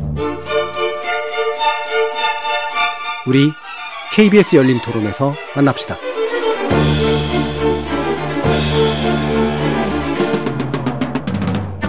KBS 열린 토론 미국 실리콘밸리 은행 파산의 충격과 파장 제2부 이정환 한양대 경제금융학부 교수 차영주 YG경제연구소상 네, 김학균 신영증권 리서치센터장 세 분과 함께 이것이 어떤 여파를 또 우리 금융권에 또 미칠 것인가 한번 짚어볼 텐데요. 어, 아까 이제 청취자들 의견들 쭉 들어보니까 2부에서 논의할 내용들을 다들 이렇게 궁금해하고 계십니다. 2008년과 비교하시는 분들도 계시고요. 그다음에 국민연금 투자 어떡합니까? 라는 얘기하시는 분들도 계시고 개인들 이거 지금 조심해야 될 때입니다라고 경고하시는 분들도 계셔서 그런 내용도 쭉 한번 짚어볼 텐데 먼저 2008년 사례와 지금의 사례는 비슷하거나 같은가? 이 부분에 대한 이야기를 한번 먼저 해보죠. 차영주 선생님 어떻게 생각하십니까? 어, 예, 일단 뭐 은행이 파산했다라는 외형은 똑같죠. 예. 어, 그렇지만 이제 리먼 브라더스 사태는 앞서 김학균 센터장님 말씀하신 것처럼 우리가 이제 그 부동산과 관련된 음. 어, 이제 부실 채권들을 각 은행들이 공통되게 갖고 있었던 것들이죠. 어떻게 보면 은행 사이의 뱅크런이라고 할 수도 있을 음, 것 같습니다. 음. 어, 우리가 이제 빅슛이라는 그 영화에서도 예, 보듯이 먼저 그것을 처리하기 은행들 간의 어떤 처리 경쟁들이 그렇죠. 시작이 되면서 음. 어, 이 금융위기가 시작이 됐다라고 좀 말씀을 드릴 수가 있겠죠. 그렇기 때문에 전반적으로 은행들 자체에 대한 신뢰가 이제 상실이 됐고 이 미국 은행들이 흔들리다 보니까 미국 은행들 같은 경우 전 세계에 또 투자를 다 하고 있는 거 아니겠습니까? 자신들이 힘들어지니까 전 세계 투자해놨던 걸 또 급속도로 빨아들이기 시작했죠. 음. 그러다 보니까 각 나라에서 자금들이 미국으로 이제 쏠리는 그런 현상들이 되면서 각 나라들 특히 이제 신흥국들 우리나라 같은 어, 연결고리들이 약화되는 어, 그런 연쇄작용들이 시간을 두고 계속해서 이루어졌다라고 말씀드릴 수가 있겠죠. 하지만 이번 사태는 저희들이 앞서 얘기했다시피 어, 어떤 한 지방은행이 특수한 형태의 영업을 하고 그리고 특수한 형태의 자산을 굴리다가 지금 이제 문제가 나, 난 거고 예. 이것을 또 과거 2008년에 어떤 그런 상황들의 교훈에 따라서 미국 당국이 또 빠르게 대처했기 때문에 그때와는 좀 상황이 다를 수는 있지만 음. 그래도 이제 우리나라 그때 많이 앞서도 언급드렸다시피 많이 고생하셨던 분들 입장에서 보면 트라 우마가 이제 발생될 수밖에 예. 없는 어, 그런 부분들이 있기 때문에 그리고 이게 지금 일단락됐다라고 어느 누구도 또 얘기 못하는 거 아니겠습니까? 또 우리가 또 예상 못했던 방향으로 또 튈 수 있는 부분들이기 때문에 일단은 지금은 좀 아직은 긴장감을 늦춰서는 안 되는 물론 음. 그렇다고 해서 2008년과 같은 상황을 너무 그렇게 공포감이 쌓일 필요는 없지만 이게 완전히 다르다라고 또 보기에도 어, 긴장감을 놓칠 수는 없다 이렇게 음. 말씀드릴 수 예. 있겠습니다. 센터장님 어떠세요? 네. 저는 2008년보다는 지금 차 소장 말씀드린 것처럼 구조가 좀 단순한 것 같습니다. 네. 그 당시에는 우리가 은행이 일단 돈을 빌려주면 정상적이라 그러면 돈 빌려간 사람이 제대로 갚을지 이런 걸 막 보면서 어 그 돈을 떼일 것 같으면 대손도 쌓고 해야 되는데 전 2008년도 리만 브러더스 파산으로 상징되는 글로벌 금융 위기는 과도한 금융공학이 만든 음. 피해가 컸다고 봅니다. 이거 일단 은행이 돈을 빌려줘요. 그럼 이걸 내가 채권 관리하는 건 아니고 이 채권을 또 누군가에게 또 팔아요. 모아서. 이거 예. 몰아가지고 음. 모아가지고 금융공학 상품을 만드는데 제가 음. 십수년 전에 그한 증권회사 다닐 때 홍콩에서 그, 그 뭐 모기지가 들어간 상품을 한 마케터 가서 막 설명을 하는데 음. 한 30분을 들어도 이 사람이 뭘, 아, 이거 뭘 팔고 있는 건지. 이게 뭐 예. 저도 이렇게 모르는데 음. 이거 도대체 누가 알고 투자하나 싶었는데 음. 그래서 누가 얼마나 들고 있는지 이런 거 몰랐는데 음. 지금은 비교적 구조가 단순하죠. 예, 그렇기 예. 때문에 뭔가 그 연, 연결고리가 조금 그거보다 현재 약하고 또 두 번째는 아무튼 제가 말씀드린 것처럼 관료들이 너무 이 그 파장을 저는 장기적으로 보면 음. 두려워하는 게 좀 장기적으로 부작용이 되지 않을까 걱정할 음. 정도로 매뉴얼이 있어요. 이렇게 예. 되면 안 된다라는 거 있기 때문에 어 파장이 크진 않을 것 같고 다만 이게 저는 은행 위기만 볼 게 아니고요. 누군가 부실하게 저금리의 포지션을 잡은 사람들이 있죠. 음. 우리가 뭐 해외 부동산 같은 거 내가 천만 원을 넣었는데 이제 뭐 부동산 펀드가 임대료 받아서 주다가 나중에 매각을 해서 돈을 돌려주는데 매각이 안 돼요. 음. 그럼 천만 원 들어간 돈이 예를 들면 사백만 원 될 수 있고 예. 그런 식의 저금리에 산발적으로 투자됐던 것들은 저는 터질 게 굉장히 많다라고 생각이 되고요. 음. 음, 그리고 이번에 이제 미국도 예금자 보호를 해줬지만 주주들까지 보호해줄 그런 염치가 관료들이 없을 거예요. 예. 이번에 실리콘밸리 뱅크도 결국은 예금자 보호는 해주지만 주주들은 재산 가치가 음. 빵이 되는 거거든요. 음. 그렇게 본다 그러면 투자자들에게는 가혹할 거다. 음. 그리고 특히나 이제 아주 광범위한 대중들이 투자한 거 아니고 뭐 이런 상품들에 대해서 투자한 사람 제 생각에는 투자자들의 리스크는 굉장히 앞으로도 높을 것 같고 음. 어, 여기저기 그런 건 제 생각에는 좀 지뢰밭처럼 펑펑 터질 수도 있을 거라고 생각합니다. 예. 그러니까 2008년하고는 구조가 훨씬 더 단순하고 네. 또 관료들의 매뉴얼이 있기 때문에 네. 위기 파급은 그때와 다만 이제 신용 위기라는 게 그렇죠. 아까 소심리라고 음. 말씀하셨지만 위기가 발전해가는 음. 특유의 다이내믹스가 있기 때문에 음. 그런 것들을 잘 관리해야 되는데 저는 뭐 그런 것들은 관료들이 그 캐비넷 열면 바로 꺼낼 수 있는 게 많을 거라고 봅니다. 불과 네. 3년 전에 그런 일 했었거든요. 예, 네. 예. 이 부분이 이 교수님 한번 견해도 한번 여쭤볼까요? 아, 이제 사실은 말씀하신 대로 2008년 음. 금융위기는 어떻게 보면은 그 버블이 있었다. 크게 음. 봐서는 부동산 시장에 버블이 있고요. 예. 부동산은 사실 담보로 많이 쓰이죠. 음. 담보로 많이 쓰이기 때문에 담보 가치에 대한 잘못된 평가, 아, 그에 따른 파생 상품이 아, 이어지면서 사실은 이 부실의 금융, 그 한번, 한 번 잘못 평가한 것이 얼마나 이 시스템 리스크로 갈지에 대한 아, 측정이 없었다라고 아마 생각하시면 될 것 같습니다. 예. 그래서 지금과 다르다라고 이야기하는데 실리콘밸리 뱅크는 사실 납득이 되거든요. 왜 이렇게 음. 어, 이 회사가 어, 흔히 말하는 파산에 맞게 되는지 이 은행이 파산을 맞게 되는지 납득이 되고요. 그 다음에 이, 이 은행이 가진 자산 자체가 국채를 많이 가지고 있었는데 국채를 가졌다고 해서 사실은 아, 이 은행이 굉장히 잘못했다라고 이야기는 할수 음. 없거든요. 물론 이제 자산관리 전반적인 차원에서 금리 리스크를 예측 못하고 해지 못한 거는 굉장히 큰 문제라고 음. 이야기할 수 있는데 아, 그 당시 가장 안전한 자산 고객에 아, 어떻게 보면 수익률을 주면서 비교적 안전한 자산이 은행을 은행 국채를 가져갔다는 것 자체가 아, 뭐 그렇게 또 비난을 음. 아, 그 어떻게 보면 비난의 일부를 감격시켜주는 감경시켜주는 그런 역할은 예. 아마 하고 있다라고 생각합니다. 그래서 근본적으로 이게 두 개가 다르다라는 걸 말씀드릴 수 있겠고요.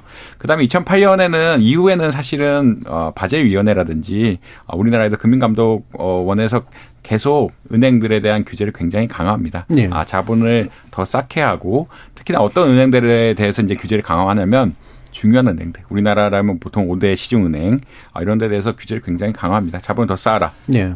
그다음 혹시 위기가 생기면 어떻게 대응해야 되는지 매뉴얼을 늘 보고해라. 아, 이런 식으로 굉장히 음. 아, 강화된 규제를 했거든요. 이렇게 강화된 규제를 했기 때문에 아, 흔히 말하는 마지막 시스템, 그러니까 2008년 금융위기란 것은 아, 우리가 한번 평가를 잘못한 것들이 파생 상품을 통해서 퍼져나가게 되는데 흔히 버팀목 버팀목이 될 어떤 은행이나 어, 흔히 말하는 금융 시스템의 중요한 부분이 없었는데 지금은 아무래도 미국에도 중요 은행들은 아, 동일하게 엄격한 자산 관리 받고 있기 때문에 뭔가 충격이 와도 흡수할 수 있는 여력이 있고 음. 이에 따라서 아, 굉장히 빠르게 2008년 금융 위기와 같은 상황은 발생하지 않을 거다라고 많이들 예측하고 있는 상황입니다. 예. 자, 그러면 이제 우리는 어떨까? 이게 한 가지는 여파를 받아서 이제 받을 수 있는 영향도 있을 테고요. 또는 우리도 유사한 어떤 구조 때문에 생길 수 있는 문제도 있을 텐데 한번 짚어보도록 하죠. 차영 교수님. 어, 일단 뭐 유사한 음. 거와 우리만 다른 부분들이 있다라고 네. 나눌 수가 있겠습니다. 일단 유사한 거는 실리콘밸리 은행이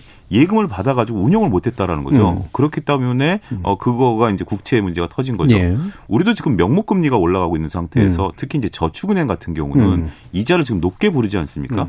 음. 근데 그들이 운영할 데가 없는 거예요. 네. 이자 높게 불러 돈은 모았는데 돈을 모았는데 음, 운영할 데가 없는 거죠. 음. 그렇기 때문에 우리가 이제 몇 달 전에 어한 지역 은행이 잘못 그 공시하는 바람에 예금이 확 그렇죠. 몰려가지고 네. 거기에 예금을 해지해 주세요 이런 네. 해프닝이 벌어질 정도 아니겠습니까? 네. 과거 저축은행들은 그걸 가지고 이제 PF라든지 이런 음. 쪽들에 이제 하면서 금리를 맞춰줬는데 이제는 PF는 리스크가 너무 큰 거죠. 음. 그러니까 명목 금리가 올라가게 되면 은행에 오히려 역마진이 날 수 있는 거예요.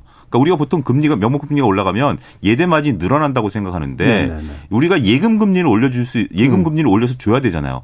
근데 운용을 못 하니까 그렇죠. 역마진이 오히려 날 수도 음. 있는 거죠. 이러한 부분들이 어 대형은행은 상관없지만 음. 저축은행, 저축은행도 우리 상장된 회사들이 많으니까 이런 쪽들의 문제는 실리콘밸리와 예. 흡사할 수 있다. 음. 아, 그 부분을 좀 말씀드릴 수가 있겠고 우리만의 문제 앞서 언급드렸던 PF 문제가 있죠. 음. 이제 미국에서는 벤처의 어떤 문제, 코인과 관련된 문제인데 우리는 이제 이것을 제도권 내에 끌어들이지 않았었기 때문에 우리가 제도권 내에서 발생할 수 있는 문제는 부동산 PF 문제가 아직까지 레고랜드 사태 이후에 음. 벌어지고 있다. 일부 어 건설사들이 지금 계속해서 이제 더 리스크가 커지고 있는 부분들이 또 아킬레스건이고 마지막 김학균 선생님이 말씀하신 것처럼 대체 투자에 관한 부분들은 음. 보험사들이 지금 안고 있는 겁니다. 네. 우리가 이제 뭐 각 이제 뭐 호텔이라든지 리조트라든지 이런 것들을 2020년, 21년에 막대하게 대체 투자를 진행을 했거든요. 그때 당시만 하더라도 이자가 워낙 낮으니까 우리가 이제 소위 가보지도 않은 지역에 어 호텔을 사거나 이런 음. 것들이 지금 이제 거기도 부동산이 이제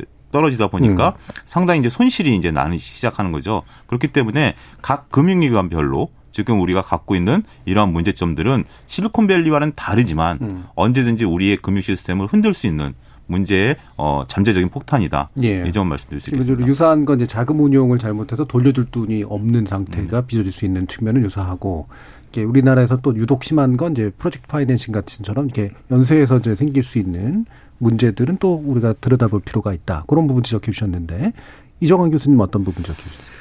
어, 뭐 사실 비슷한 말씀을 드려야 네. 될것 같고요. 근데 이제 우리나라 은행의 특성은 아직도 아, 맨날 그 이자 수익, 뭐 비이자 수익 이렇게 음. 이야기를 하는데 은행이 자산을 잘못 굴려서라고 하는 것은 보통 비이자 수익으로 봅니다. 네. 은행이 자산을 사서 지금같이 음. 국채를 사가지고 어, 운용이 실패해서 하는 것들은 비이자 수익 혹은 비이자, 비이자 수익을 만든 자산의 문제라고 음. 볼 수가 있는데 사실 우리 시중은행에 최근까지 문제로 지적됐던 것들은 이자 수익이 너무 많다였거든요. 네, 이자 수익이 음. 뭐 90, 그러니까 보통 90% 음. 정도 되는데 이자 수익이 너무 많다는 이야기는 기본적으로 예금을 받아서 아, 대출 수요자들이 많아서 음, 음. 대출 충분히 하고 있다라고 아마 이해를 하시면 될 것 같습니다.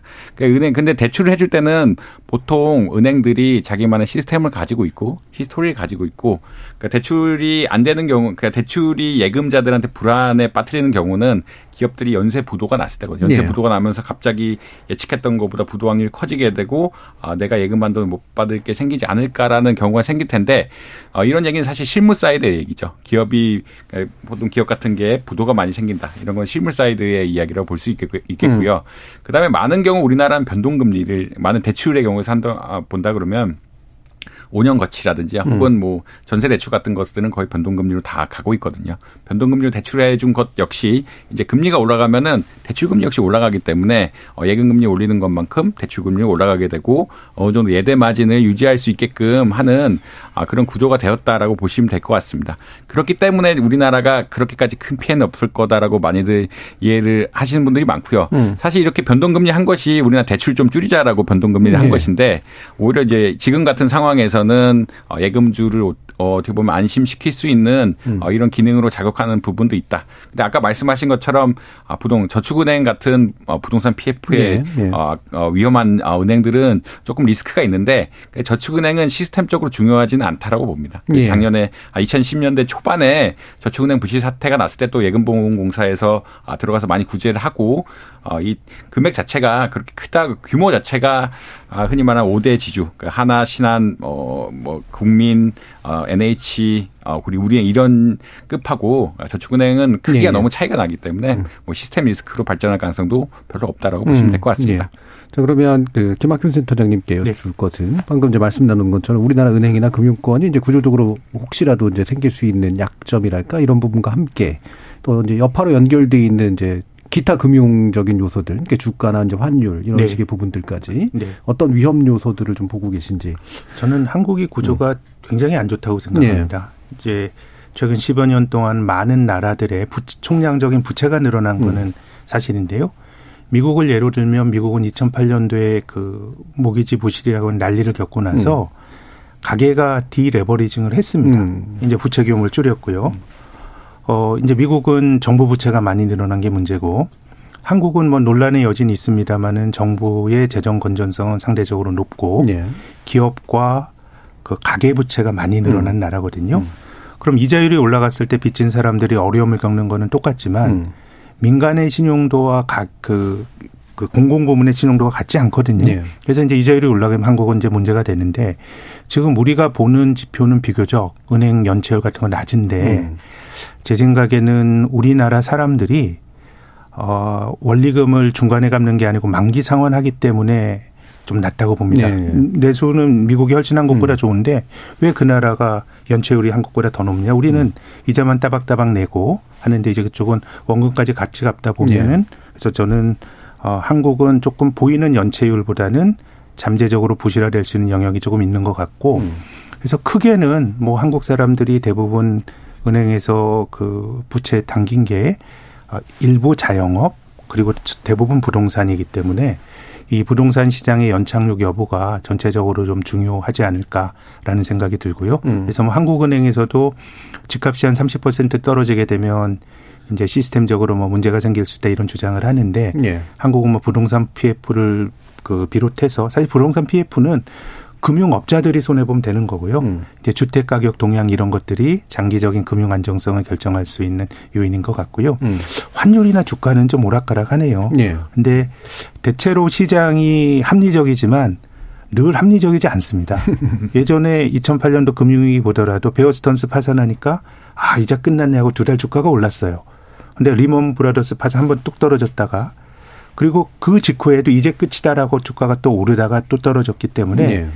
지금 시장에서 나타나는 반응이 대단히 계산적이고 이것이 미래를 뭐 합리적으로 보여주고 있다 이렇게 생각하기 좀 힘들 것 같고 음. 어 대단히 좀 유동적인 상황으로 보고요. 음. 전체적으로는 조금 이렇게 세상이 없어해지면 미국에서 탈이 나더라도 이상하게 기축통화국인 달러가 늘 강했기 때문에 네. 어 이런 뭐 우리가 신용 위기가 산발적으로 생기는 거다 생길 가능성이 있다고 보면 어, 원화 원달러 환율은 조금 올라갈 여지가 있는 거 아닌가. 음. 주가는 뭐 울퉁불퉁한 흐름이 아닐까 싶습니다. 예. 자, 그럼 또 한 가지 이슈가 아까 이제 청취자들도 말씀 주셨습니다만 우리나라 국민연금이 이른바 시체말로 물린 돈이 날릴 것 같다라고 하는 거고 뭐 이런 게 이제 투자 관련해서 흔히 있을 수 있는 일이긴 하지만 요즘 국민연금 관련된 워낙 많은 그 고민들이 있다 보니까 여기에 대해서 이제 더 부정적인 태도들이 좀 만들어져 있는 것 같아요. 이 부분 이정환 교수님 해설 한번 좀 들어볼까요?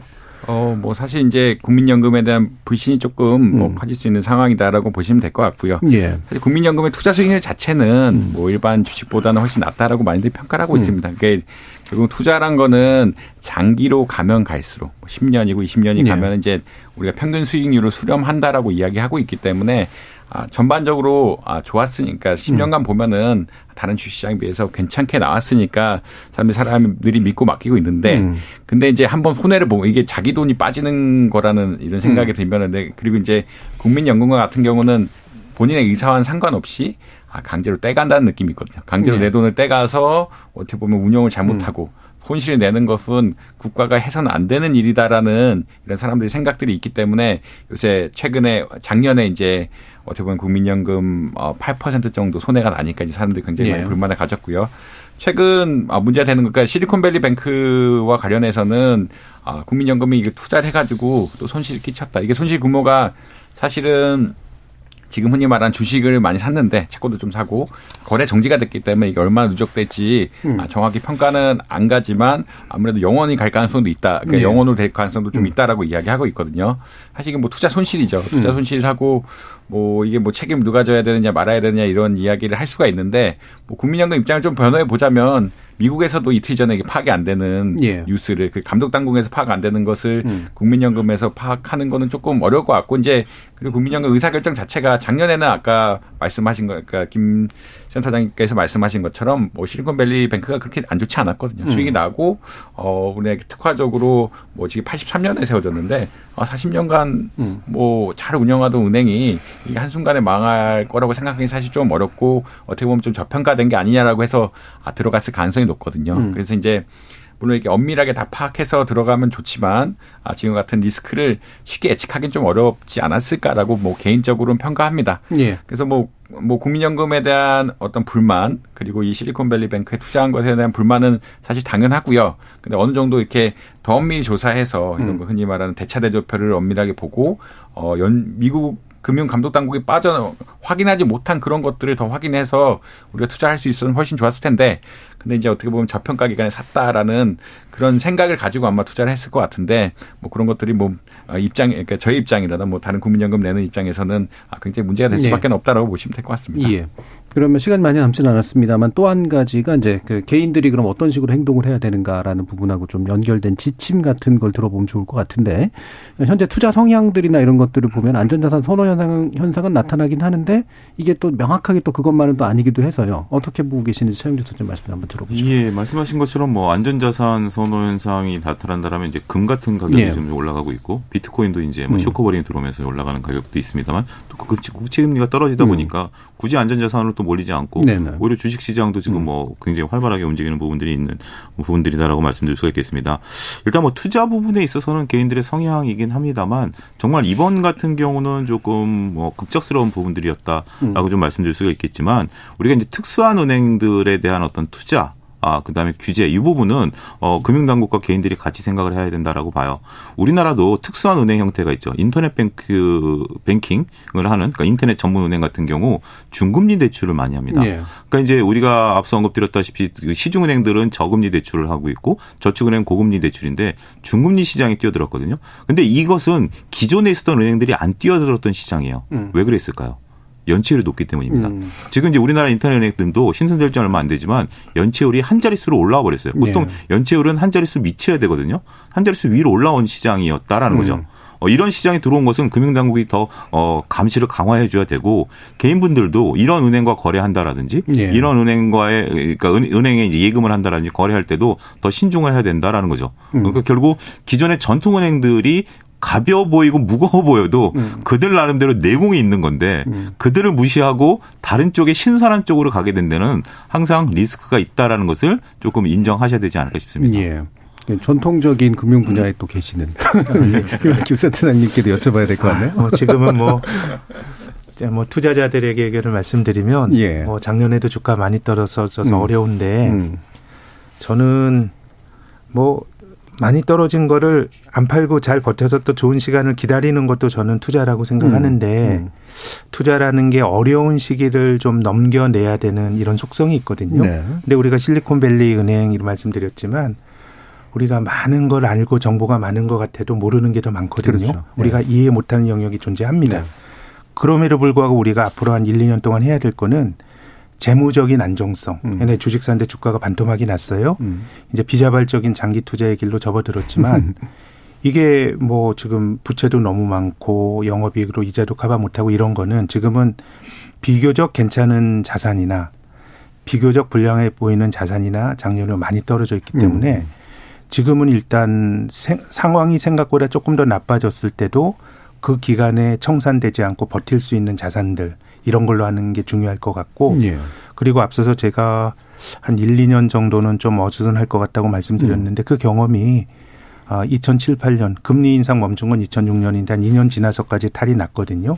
그렇게 본다 그러면 재무적으로 좀 부실해 보이는데 이자율이 높다 그래서 덥석 사고 음. 이런 것들은 안 좋은 것 같아요. 네. 지금은 한 2, 3년 버틸 수 있는 그것이 주식이건 뭐건 간에 내구성을 가진 자산을 좀 선택하는 게좀 음. 불량한 자산이라 그러면 바꾸시는 게꼭 음. 필요하지 않은가 조언을 드리고 싶습니다. 예, 내구성이 이제 좋은 그런 자산들을 그래도 좀 고려해 보셔라라는 말씀 주셨는데요. 이정환 교수님 혹시 뭐 경고해 주시거나 뭐 지침으로 주실 부분들은 있으실까요? 어, 뭐, 크게 봐서는 한동안 불확실성의 시대가 올 거다라고 예. 말씀드릴 수 있을 것 같습니다. 아무래도 이제 아까 잠깐 언급을 드렸는데 파월 의장이 오히려 단기적인 불확실성을 키우는 게 아니냐라는 얘기를 들 을 정도로 음. 금리 정책 같은 것도 약간은 어, 사실 미국 연준은 경제 정책 기관이고 경제 정책 기관은 2, 3년의 어떤 정책적인 기대 그리고 그런 것들이 효과에 대한 굉장히 강한 능력이 있다라고 보고 있는데 너무 파월 의장이 그런 것은 좀 제쳐두고 단기적으로 인플레이션 뭐 혹은 금융시장에 따라 너무 일일비하는 게 아니냐라는 이런 사실 음. 의견들이 나오고 있거든요. 그렇게 힘이 강한 우리 사실 지금에는 요새 뭐 어, 속된 말로는 뭐 그 전 세계 금융시장을 예. 좌지우지하는 파월 의장 부터 약간은 지금 불확실성 키우고 있는 상황이고 음. 유럽발 어떻게 보면 크레딧 스위스라든지 금융은행들 특히나 음. 미국에 비해서 또 유럽은 은행의 비중이 굉장히 큽니다. 은행의 자본 조달 기능이 크고 뭐 유럽은 벤처 캐피탈이 잘 안 되고 은행에 대한 전통적으로 지역적인 관계가 깊은 은행에 대한 역할이 크다라고 이야기하는데 이것들이 또 어떻게 파생될지 음. 사실 또 지켜봐야 될 지점이기도 하거든요. 예. 그래서 한동안은 특히나 이제 단기간은 불확실성이 너무 커지기 때문에 아, 섣불리 뭐가 올라간다고 해서 사거나 음. 혹은 섣불리 뭐가 떨어진다고 해서 사는 게 아, 뭐, 아, 뭐가, 죄송합니다. 뭐가 올라간다고 해서 팔고 음. 사는 게꼭 이게 정확한 것 같지는 않다. 이게 음. 아까 말씀하신 것처럼 어, 늘 이게 합리적인 것 같지만 어, 비합리적인 음. 반응도 굉장히 나오고 네. 불확실성이 큰 상황에서는 아, 비합리적인 반응이 나올 가능성이 훨씬 높기 때문에 네. 안정적으로 가는 게 뭐 가장 타당한 선택이 아닐까 음. 뭐 개인적으로 생각하고 있습니다. 예. 자, 그럼 이제 마무리 발언으로요. 우리 정부나 우리 당국, 정책 당국들, 개인들이 어떤 부분을 신경 쓰는 게 좋을지 한 1분 이내로 들어보도록 하죠. 차영주 소장님부터 말씀 어, 일단 뭐 정부 당국이 일단은 지금 좀 많은 걸 좀 들여다봤으면 좋겠습니다. 네. 뭐 특히 이제 금융권에 대해서 지금 이제 대통령께서도 관심을 갖고 있는 부분들이고 왜냐하면 이게 지금 이제 우리 일반인들이 대처할 수 있는 부분들은 아니거든요. 음. 금융당국이 대처해 줘야 될 부분들에 있어서 한번 좀 점검이 필요한 시점 그리고 앞서 언급드렸던 지금 투자를 하고 있는 것들 어, 그다음에 지금 이제 재무제표들 것들이 잘 원활하게 모든 것들을 반영하고 있는지를 음. 한번 좀 들여다 봐줘야 된다라고 말씀드릴 수가 있겠고 일단 지금 김학현 센터장님 말씀하신 것처럼 금리 인상에 대한 여파가 이제부터 미치기 음. 시작하는 거예요. 네. 그렇기 때문에 지금 자산 시장이 어 조금 올라왔다 해서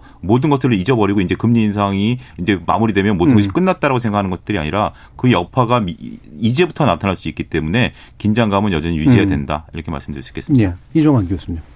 어, 말씀하신 것처럼 이제 경기 하강이 들어가느냐, 뭐 경기가 남아있는 이런 것들이 굉장히 불확실성이 많고, 최근 실물 경기가 굉장히 안 좋거든요. 실물 음. 경기가 안 좋은 상황에서 은행 같은 위기가 터지면서 우리, 우리 경제가 굉장히 불확실성이 또 커진 상황인데, 전반적으로 금융 당국, 당국이 해야 될 것은 안정감을 주는 것이라고 볼 수 있을 것 같고요. 사실 이런 사태가 터지면은 금융 당국, 뭐, 금융 감독원이나 이런 데서는 스트레스 테스트 같은 거 이미 해서 음. 결과 갖고 오라고 합니다. 2, 3일 안에 음. 결과를 보고 있고, 그렇지만 이걸 엄밀히 잘 봐서 우리나라가 시스템 리스크로 안 갈 것들에 음. 대한 명확한 얘기를 해주고 아, 저 국민들에 대한 안정감을 주는 게 네. 가장 중요한 사실이 아니 아, 중요한 중요해 중요하게 해야 될 것이 아니냐 뭐 음. 개인적으로 이렇게 평가하고 있습니다. 음, 예. 김학규 센터장. 네. 저는 뭐 앞으로 세상이 음. 시스템의 붕괴를 막으려고 온갖 노력을 다하겠지만 투자자들에겐 굉장히 가혹할 수 있다. 예. 여기 묻어가지고 예전처럼 내가 투자했는데 그냥 시간 넘기면 돈을 벌고 이런 건 아니기 때문에 음. 투자자들은 자기 재산을 조금 더 엄격한 기준으로 좀 고민을 많이 하셔야 될 거란 조언을 드리고 싶고 어 뭐 정책 당국 입장에서는 어디까지 책임을 묻고 어디까지 우리 시스템을 지킬 것이냐에 대한 잘 균형점이 필요한 것 음. 같습니다. 음. 어 무조건 여기서 아무런 반성도 없이 음. 잘못된 경제 주체에 대한 책임도 묻지 않고 이렇게 무난하게 넘어가는 거는 이제는 저는 뭐 한 이게 한 5년 10년 가기 힘든 인계체 같다고 생각하거든요. 음, 음. 그래서 그 균형점을 우리 사회가 좀 잘 잡았으면 하는 바람이 있습니다. 예. 균형점을 잘 찾아가는 것 참, 아까 말씀 주셨지만 어디가 균형점인지 사실 네. 모르죠. 맞습니다. 네. 네. 해보고 해보고 하는 과정에서 찾아가는 것들이 좀 필요하고 그동안 또 우리가 참아주거나 지켜봐줘야 될 것들도 분명히 있는 것 같습니다. 자, KBS 열린 토론 오늘 순서는 그럼 이것으로 모두 마무리하겠습니다. 오늘 함께해 주신 세 분, 차영주 YG경제연구소장, 김학균 신영증권 리서치센터장, 그리고 이정환 한양대 경제금융학부 교수 세 분 모두 수고하셨습니다. 감사합니다. 감사합니다. 감사합니다.